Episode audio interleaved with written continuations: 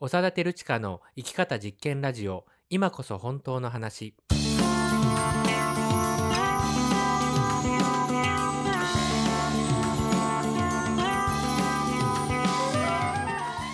嘘っぽすぎるこの世の中で自分らしく生きるためにはどうすればいいのか。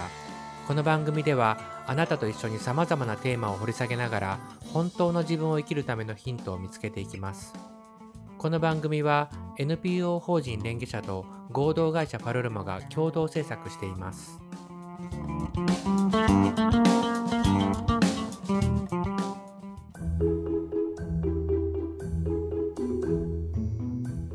改めましてこんばんは長田照親です。今こそ本当の話今夜もスタートです。よろしくお願いします。まあ、だいぶね、気温も上がってきまして、ちょっとね、上着を着ていくような仕事は暑いなっていう感じがしますね。もうマスクもぜいぜいしちゃう感じで、息絶え絶えになっちゃいますよね。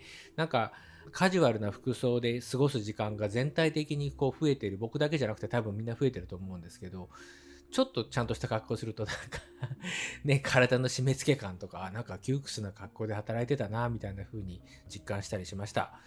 はい、じゃあ、いつものメンバーの自己紹介いきましょうか。どうぞ。レンゲ社の中川です。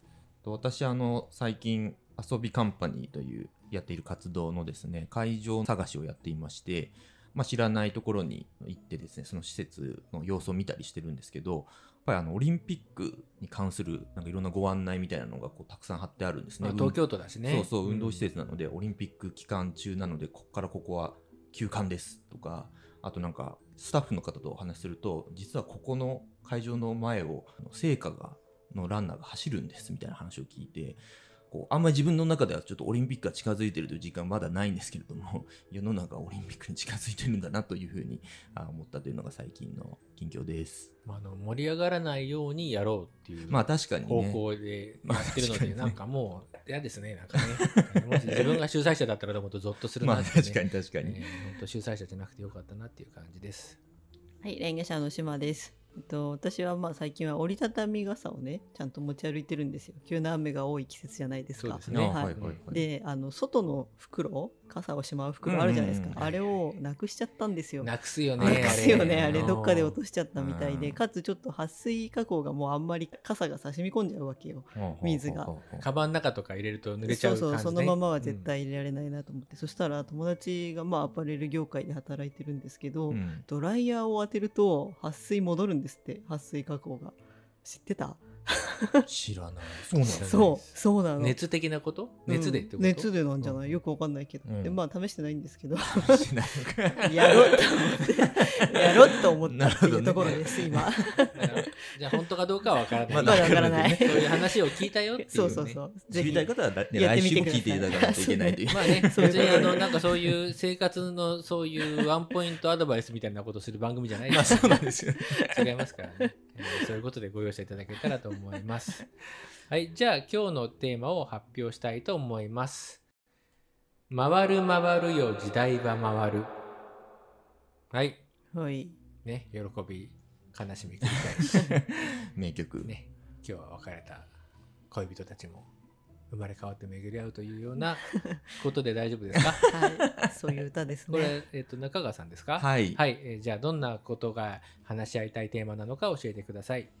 あの、今回は、その世の中で言われている、これは新しいっていうものが、本当に新しいのかっていうことをちょっと疑ってかかりたいなというふうに思っていまして、うん、新商品とかなんかムーブメント的なこととか？そうそうそう流行的なさ、うん、これから来ますとかさ、うん、ああるじゃないですか、はい、ありますね。これなんで僕そう思ったかっていうと、もちろんきっかけがありましてあの先日知り合いにね、タピオカドリンクってこの近年すごかったじゃないですか、はい、りましたね。もうあらゆるお店がすごかったじゃないですか、ね、で、ね、その次にバナナジュースが来るんだっていう話をその 知人が言っていて、はい、らしいよって言っててね、うんうん、で嘘だろと思って。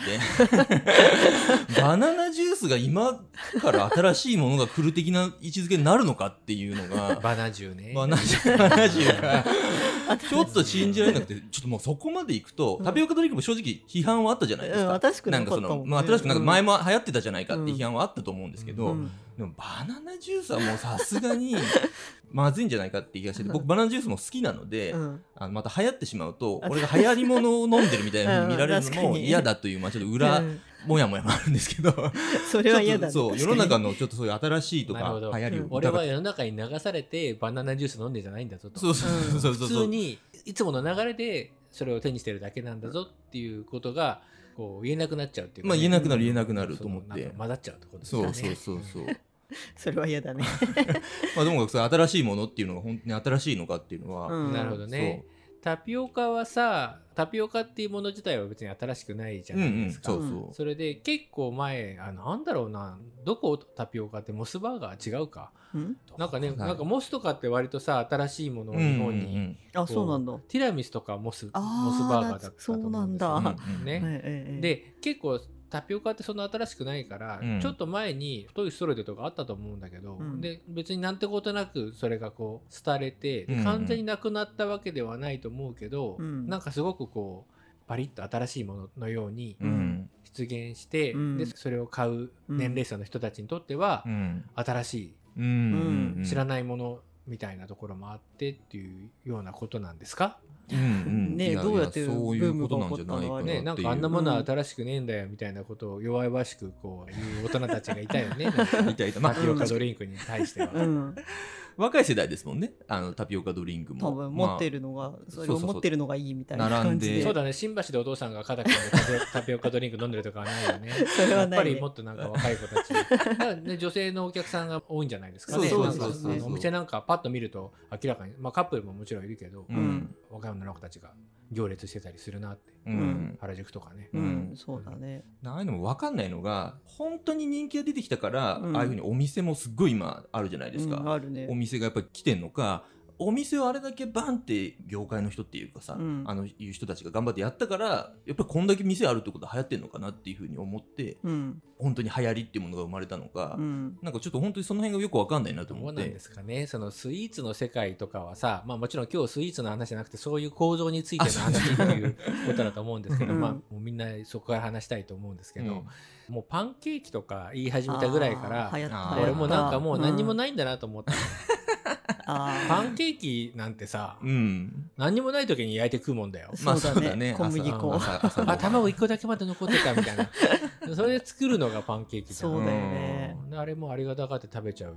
でなんかどこの店の何とは言いませんけどものすごいうまいのかと思って食べると、これは 俺が本当に本気出せば勝てるなっていう うん。まあちょっと自分調べなんでね、まあまあもちろんね、はいろんなあれですけど、そんなにだからうわ何これ？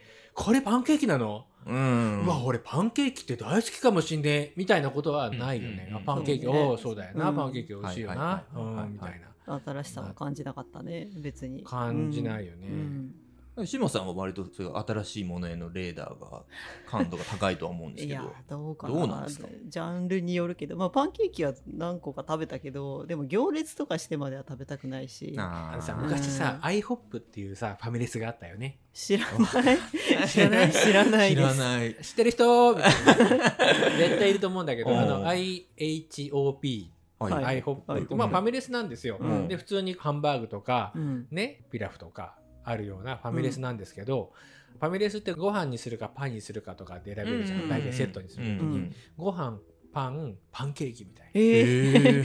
選択肢に入ってんだ、へー。だからそのパンケーキと一緒に甘くないものを食べるじゃないですか。うんうんね、日本だとパンケーキでスイーツっていう感じがあるけど、普通になんかグリルしたソーセージと目玉焼きとパンケーキとかあるじゃん。うんうん。ああいう感じのことを日本に広めようっていうようなことで、一時あった。うーうんんちなみにその IHOP、IHOP はインターナショナルハウス・オブ・パンケークスだったと。えー、じゃあじゃあパンケーキがもうメインなのねかな、はい、これは僕がね、えーと二十歳ぐらいの時によく行ってたファミレスなんで、はいはい、まあ、30年近く前ということになります。うん今はもうないってことですよね。聞いたことないいや、もんね。ないのかな？ちょっとごめんなさい。今ちょっとググっちゃおう。ないの？ちょっとなんか喋ってて。うん。なんかでもそういう一回ブームが来てなくなった店とかもまああるじゃないですか。ありますねでなんかテレビ見ててこの前私あの昭和58年生まれなんで昭和のことはあんま知らないんですけど、はいはい。平成生まれの子たちがうん。うちらにとっては昭和って逆に新しいみたいなこと言っててああ、逆に新しい、なるほどねと思って。なんていうんだっけ昭和なんかそういうニューミュージックみたいななんかなんとかポップとかっていうよねなんだ昭和の音楽のこと？あ、そうなんだ。それもあるの？ちょっとごめんなさいググるのが多すぎて追いつかないので。一回 iHop の話しますけど、はいうんこれはねあのアメリカの会社みたいですね、うん。ウィキペディア調べによるとですね、日本ではあこれ長崎屋が買った長崎屋と一緒になくなっちゃったんですね、うん。2000年に長崎屋が倒産した時に譲渡されてうん。姿を消したということでまあもう20年ぐらい前に iHop はなくなっていたと、うーん。ただパンケーキが残った。そうそうまあ今やったらね。ある意味 iHop は役割を果たしたと思う。そうか言えるのか。もしれない。あのね、あの僕よく言ってたんですよ。その子供の集まりやってたところのすぐ近くにあうん。の iHop があって、子供たちのそういうね、あうん。のボランティアでやってた会が終わった後うんうんにスタッフで行って、まあ、そこでちょっと反省会みたいな、うねん。あの感想会やったりとかしてた。で、しょっちゅうしょっちゅう我々が毎週毎週行ってたので、うん。そこのお店の店長さんみたいな人が、あなたたちバンド？みたいな。違うんですはいみたいな感じで、で、親しくなって、それで iHop とは何かっていう話も教えてもらった。直に教えてもらったわけですね、仕込みじゃないんだぞっていう。ね仕込みじゃないたまたま出てきた話なんだぞっていうことをね、えー申し上げたいんですけど何のお話でしたっけ？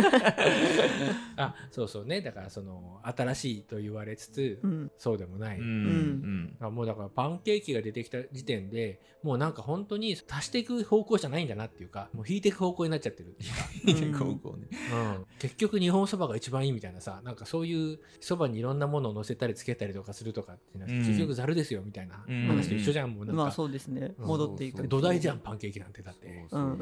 生地じゃん、そう。うん生地ですそね。こまでいっちゃうんだ。とまあでも食パンも流行ったりしましたもんね。うん。シンプル食パンね。流行ったよね。その辺にもあるよね。あるある。あるある。確かに。食パンもそうだ素材に戻っていくんじゃん。そうそういやだからなんかさその本当に驚きのある新しさじゃなくて、うんなんかその価値の見直し的な感じかまあタピオカは別に価値の見直しはなかったと思うんだけど、でもあれも台湾とかから来たみたいな感じでしょ多台湾で分台湾のねスイーツってなんかすごく凝ったものが多いのうんねかき氷でもほら氷にシロップかけるんじゃなくて、うん。シロップそのものが凍ってるみたいな。うん。ね。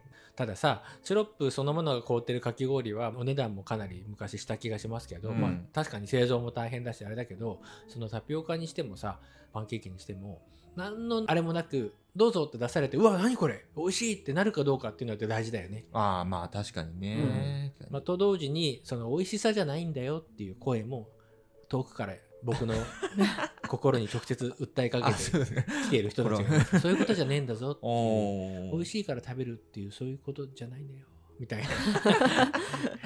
のも聞こえてきてますけどね、なんかほら飲み終わってもカップ持って歩くみたいなのあるじゃんうん。あーなんかありますね。まあファッションアイテムだと思うんですよ、ああそうか。なるほど。うん。うんまあ、小物でさ、うんうん。今だって夏場だからさ本当ねあのシンプルになっちゃうのにちょっと小物でなんか持ってるみたいな時に、うんうんそういう可愛いいろんな色の入ってるドリンクと綺麗なストローが刺さってるのとかあればさ、うんまあなんか確かにね。いい感じになるみたいなのはあると思うし、確かに。まああれですよねファッショントレンドっていうものなんかもまさに回る回る、うん。いや本当本当回る世界ね。ファッですよねションはね。うん。ううんんなんかあの MB さんとかいるじゃん有名な、はいはい男性ファッションの。か彼が言ってたけど結局みんな同じになっちゃうとおしゃれじゃないから、うん。あの新しいものが出てくる、うん。で今現状に対して新しいものっていうと今ないものになるから、うんうんうんでそれって前あったものなんだけど、うん。だからそのただただ回るっていうことじゃなくてみんな同じに対して違うものを出していくっていうことをやっていくと、まあ、必然的にこう回っていく部分うんは、うん。まあ、あるんだと。で本当に新しいものっていうのは結構な感じお今そんなの来ちゃうんだっていう、うん。はいはいはいはい。なかなか目立っちゃう、うん。そうそれが本当当に新しいもので、うんうんでそれがぐるっと1年2年経ってやっとちょこちょこみんなファッション好きだよっていうぐらいの人たちが、うん。まあ、来始めて、うんでもう違うサイクルに入りつつある頃いろんなこう安いなんていうの？フファストファッション的な。フファストファッションは定義が本当は違うみたいなんだけど、うん。いわゆるこの安い値段でもう作ってる人たちも何が元かわからないけど今はこれでやろうっていうことで作ってる、原型をとどめないようなえーものがみんなが来始めるとそんなのはおしゃれじゃないよねっていう、新しいものとして登場したものが完全に一般化するとまああ普通にうんよくあるもの、安いものでも質の悪いものでもそういうものがそのデザインが取り入れられてるものっていうのが出てきてうんみたいな。うんなんかそういう流れがあるからただ単にこう回すだけみたいなことではまあないんだっていう説明を聞いてうんなるほどなってうねん。納得しましたけどね。うんん。まあ、そしたら後半はですね、まあ、今新しいと言われているものが本当に新しいのかどうかっていうね、こととともにそれに対する向き合い方だよね。そうね。ね、どんなふうにそれれと向き合って関わってったらいいのか。なんかうん、そんなの関係ないよ、俺は俺だとかって言ってるのってさ、意外にダメだと思うんだよね。うんうんでもなんかファッションなんかだとさ、ただただずっと昔のものを着てるだけ。ってそうねそうなっちゃうよね、うん。ね、おのずと、そうそう、なんかそれでちょっと違うと思うし、ううん。うん。かといってなんか新しいものにどんどん飛びついていけばいいっていうことでもないんであれば、うん。うん意外にわかんないよね。何なんだろうと。そうね。そんなところをね、後半で深めていけたらと思います。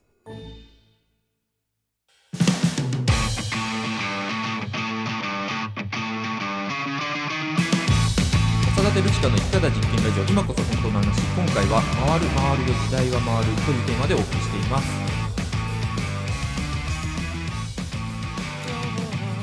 風に吹かれましょう。回る回るよ。時代は回る。喜び悲しみ繰り返し。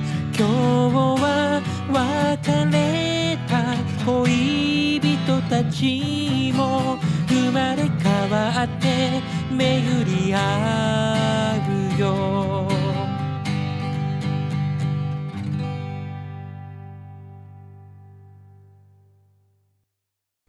じゃあ後半です。まあその新しいとされて出てきたものが本当に新しいのか、そういうものとどんな風に関わったらいいのかっていうようなことをうん。まあ話しているわけですが、うん。なんか前半のおしまいの方にさ、ファッションの話がちょろっと出たじゃないですか。でさ、僕もファッション好きなので、うん。あのいろんなものを見たりしてるんですけど、うん。あのプラダを着た悪魔あーはいはいはい。はい有名な映画であるじゃ上ないですか。がるね。あれでさ、なんかまだその垢抜けてない頃の主人公、誰だっけあれ。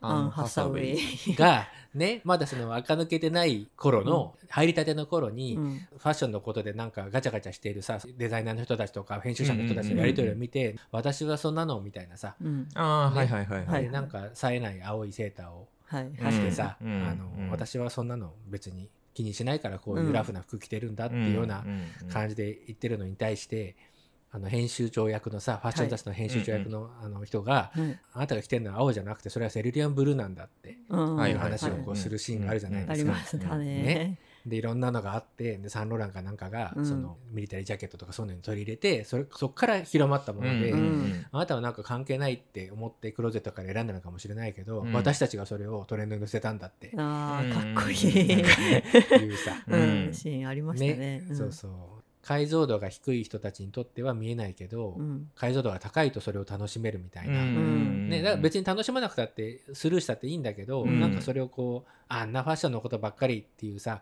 そういうふうにこう、うんバカに分かんないとバカにしたくなるってあるじゃん、ね。マニアックな人たちのことをって、ね。マニアじゃない人ってバカにするって ありますね。ね まあ、これも誰だっておお互いがお互いに対してはうん本当にお互い様だと思うんですけど、でも本当にそういうギリギリのところでせめぎ合って、うん。最先端で勝負してる人たちが、うんそういう言葉を吐くっていう、まあ、あの面白さってねうなんかん新しいものに対する態度の取り方に対してこう示唆的だなって、ねうん。思ったんですけどね。はいはいはい。まあ確かに新しいものとしてバーンって出てくると、俺はそんなあの最先端の人間じゃないと思ってるので、なんていうの？そのメガネなんかスキャスキャナーが入ってるとかそうじゃないそういうファッションとかも、うんほらなんか10年前に比べたら今の服ってやっぱ全然違うじゃないですか。うん、そうでしょうね。で、流行ってなかったらさ、うん。そもそも商品化もそんな進まないし、うん。着るチャンスもないっていうか10年前ってもっとなんかこう細身の商品が男性のものだと多かったような気がするんですけど、うん。今サイズが大きいものがなんか多くて、うん多分10年前だったらそんなブカブカの絶対着ないよっていうふうに思ってたけどもう今はそれがどちらかといううんとトレンドに近いから着れるし、まあ着てみるとそれはそれで楽しいし面白いところがあるっていうのはうんあるなというふうには思いますね。なるほどね。なんかでもさ世代でさ80年代のファッションとかが今流行ってたりもするじゃないですか。うんはいはいはい。で私83年生まれなんですけど90年代の時は80年代のファッションってダサかったんですよやっぱり。ちょっと古臭いっていう。うんね。で今また流行りが戻ってきてるけど、うん。やっぱり可愛いなとは思えるんですよ流行ってるせいか。うんうんうんうん。当時はダサいなと思ってたんだけど、うんうんうん今は可愛いとは思える、うん。でもやっぱり着れない。それが何なのかみんな気になると思う。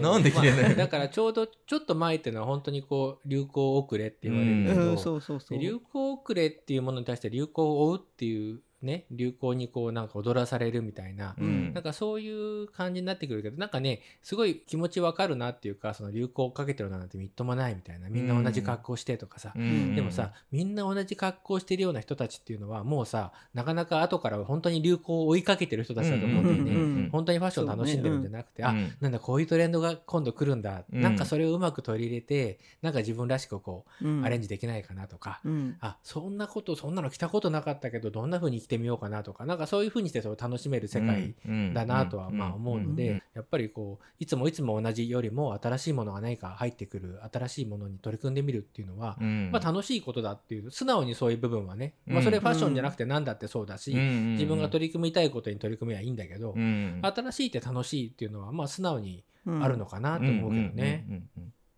まあ、ファッションのね話はまあそれはそれとして、うんうんうん。なんかこう社会の流れってあるじゃないですか。社会トレンドみたいなのって、うんうん。なんか今ってさあのまあコロナも来ていろいろあるけど、うん。なんかそのいわゆるこう物質的な豊かさから精神的な豊かさへみたいな、うんうんそういうのってこうドーンとあると思うんですよ、はいはいはいうんこれもなんかこう回ってるんですかね？どう思います？あ回ってんじゃないですかね。なんかあの例えばシェア？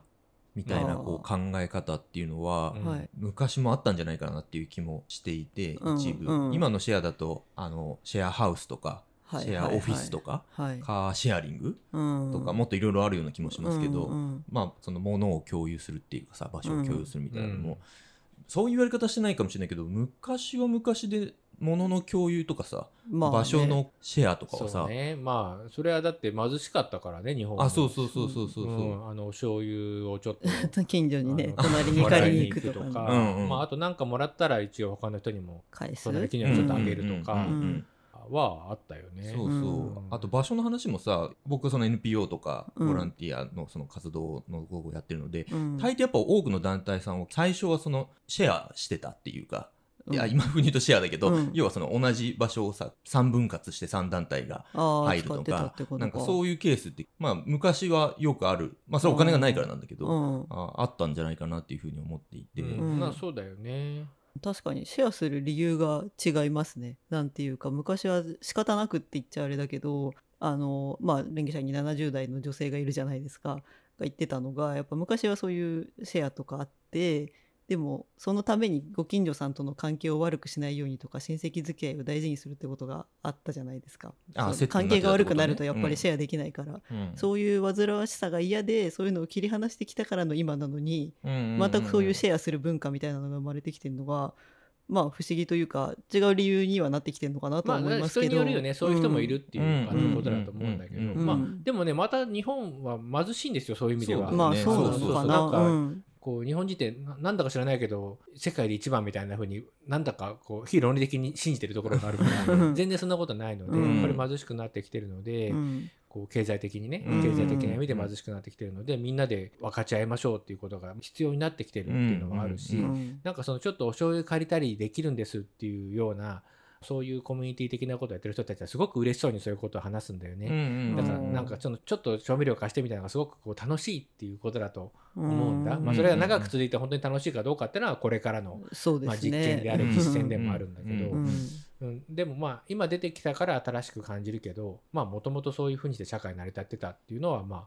ああんのかなと思いますね。うん。うんシェアもなんかあんまりこうショーアップしちゃってなんか、うん。シェアシェアとかなんかシェアしてくれてありがとうとか言われるとうん。ただ報告しただけだけどみたいなさ なんか思うこともあるし、んその分かち合うっていうことがどういうことなのかっていう、うんそのね、メンタルな部分が何なのかっていうそこがないとね形だけなんかなっていうん。けないし、うん。うん、なんだろうな。一品持ち寄りパーティーって楽しいんだけど、うん。高い店で高いそれなりにお金使ってうんうん。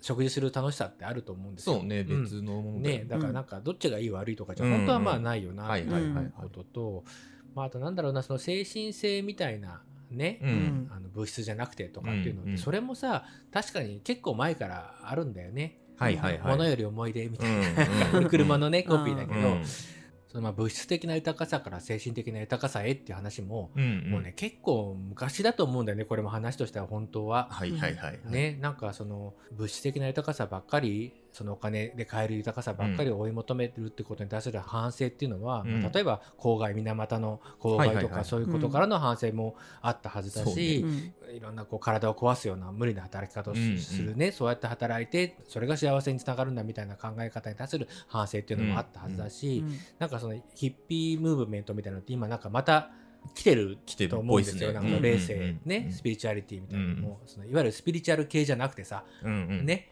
来てると思うんですよまたそういうのって。でも、あのもうあったんだよね。もうなんかニューエイジーの人たちとか俺が学生の頃とかはいっぱい年上の人たちでなんかインドのパンツ履いてるみたいな人とか。いっぱいいたし動きやすいやつでなんか新しくないんだよ本当は、うん。それはねね。昔あったんだぜってことが言いたいんじゃなくて、うんうんうん。新しくないんだとしたら、うん。かつて新しく出てきたものがどんな風にダメになっちゃったのか、はいはいはいはい。だよね。うん。なぜ今それがないのか？そんなにいいものだったら、うんうん。単にタイミングの問題だったのか、うんうんそれとも違うのか、ううん。なんかまたそれに手をつけるんだったらさ、うん。ちょっとそういうこと調べたり考えたりしてもいいと思うんだよね。うん。はいはいはいはいはいなんかただただこれが新しいんだよって言って渡されて本当だ新しいってなんか無邪気に本当に小さな子供みたいに喜んでると、うん。なんかそこってもう自分っていうのがもうないなっていうかね、うん。そういうのこそなんか踊らされているっていうふうに言うんじゃないのかなってね。そんなふうに思いましたね。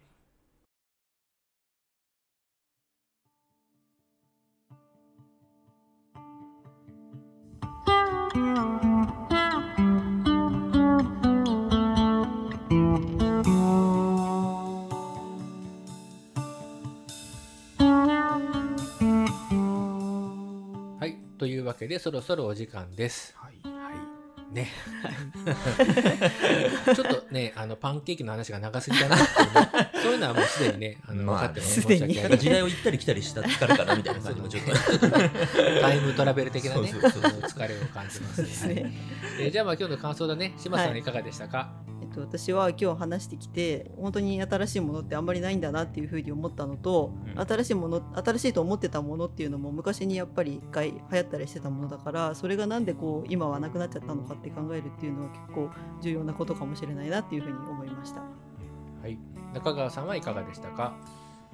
僕は改めて新しいものはやっぱりなかなか簡単には理解されないものなんだなっていうふうに思った。でやっぱり理解されるぐらいだったら、まあ、やっぱりそれは新しくないっていうのをうん。思ってあの、まあ、僕最初にあまりにも小さな出来事バナナジュースの話を してしまいましたけど、まあ、あのそれも当てはまるし、うん。まあ、ファッションの話なんかもあの本当にそうだなと思って、うん。僕はねあのトレンドを抑えてるつもりだけど、ん。もうなんかこうトレンド化してから抑えてるから、うんうん。本当に新しいわけじゃないんですよね。はいはい。で多分本当に新しいのは俺がパッと見た時にえ何この格好っていうふうに思う人が多分本当に新しいことをやってる人なんだろうなってそう。そうそうそうそう。誰にも当てはまらないっていうか、うんうん。まあ、だからそういうのが新しいんだなって思うとなんか自分が何かをやる時も誰からそんなに理解されてなくても、うん。まあ、やってみるのがいいのかなみたいなところにもつながってくるのかなというふうに思いまあました。だよね。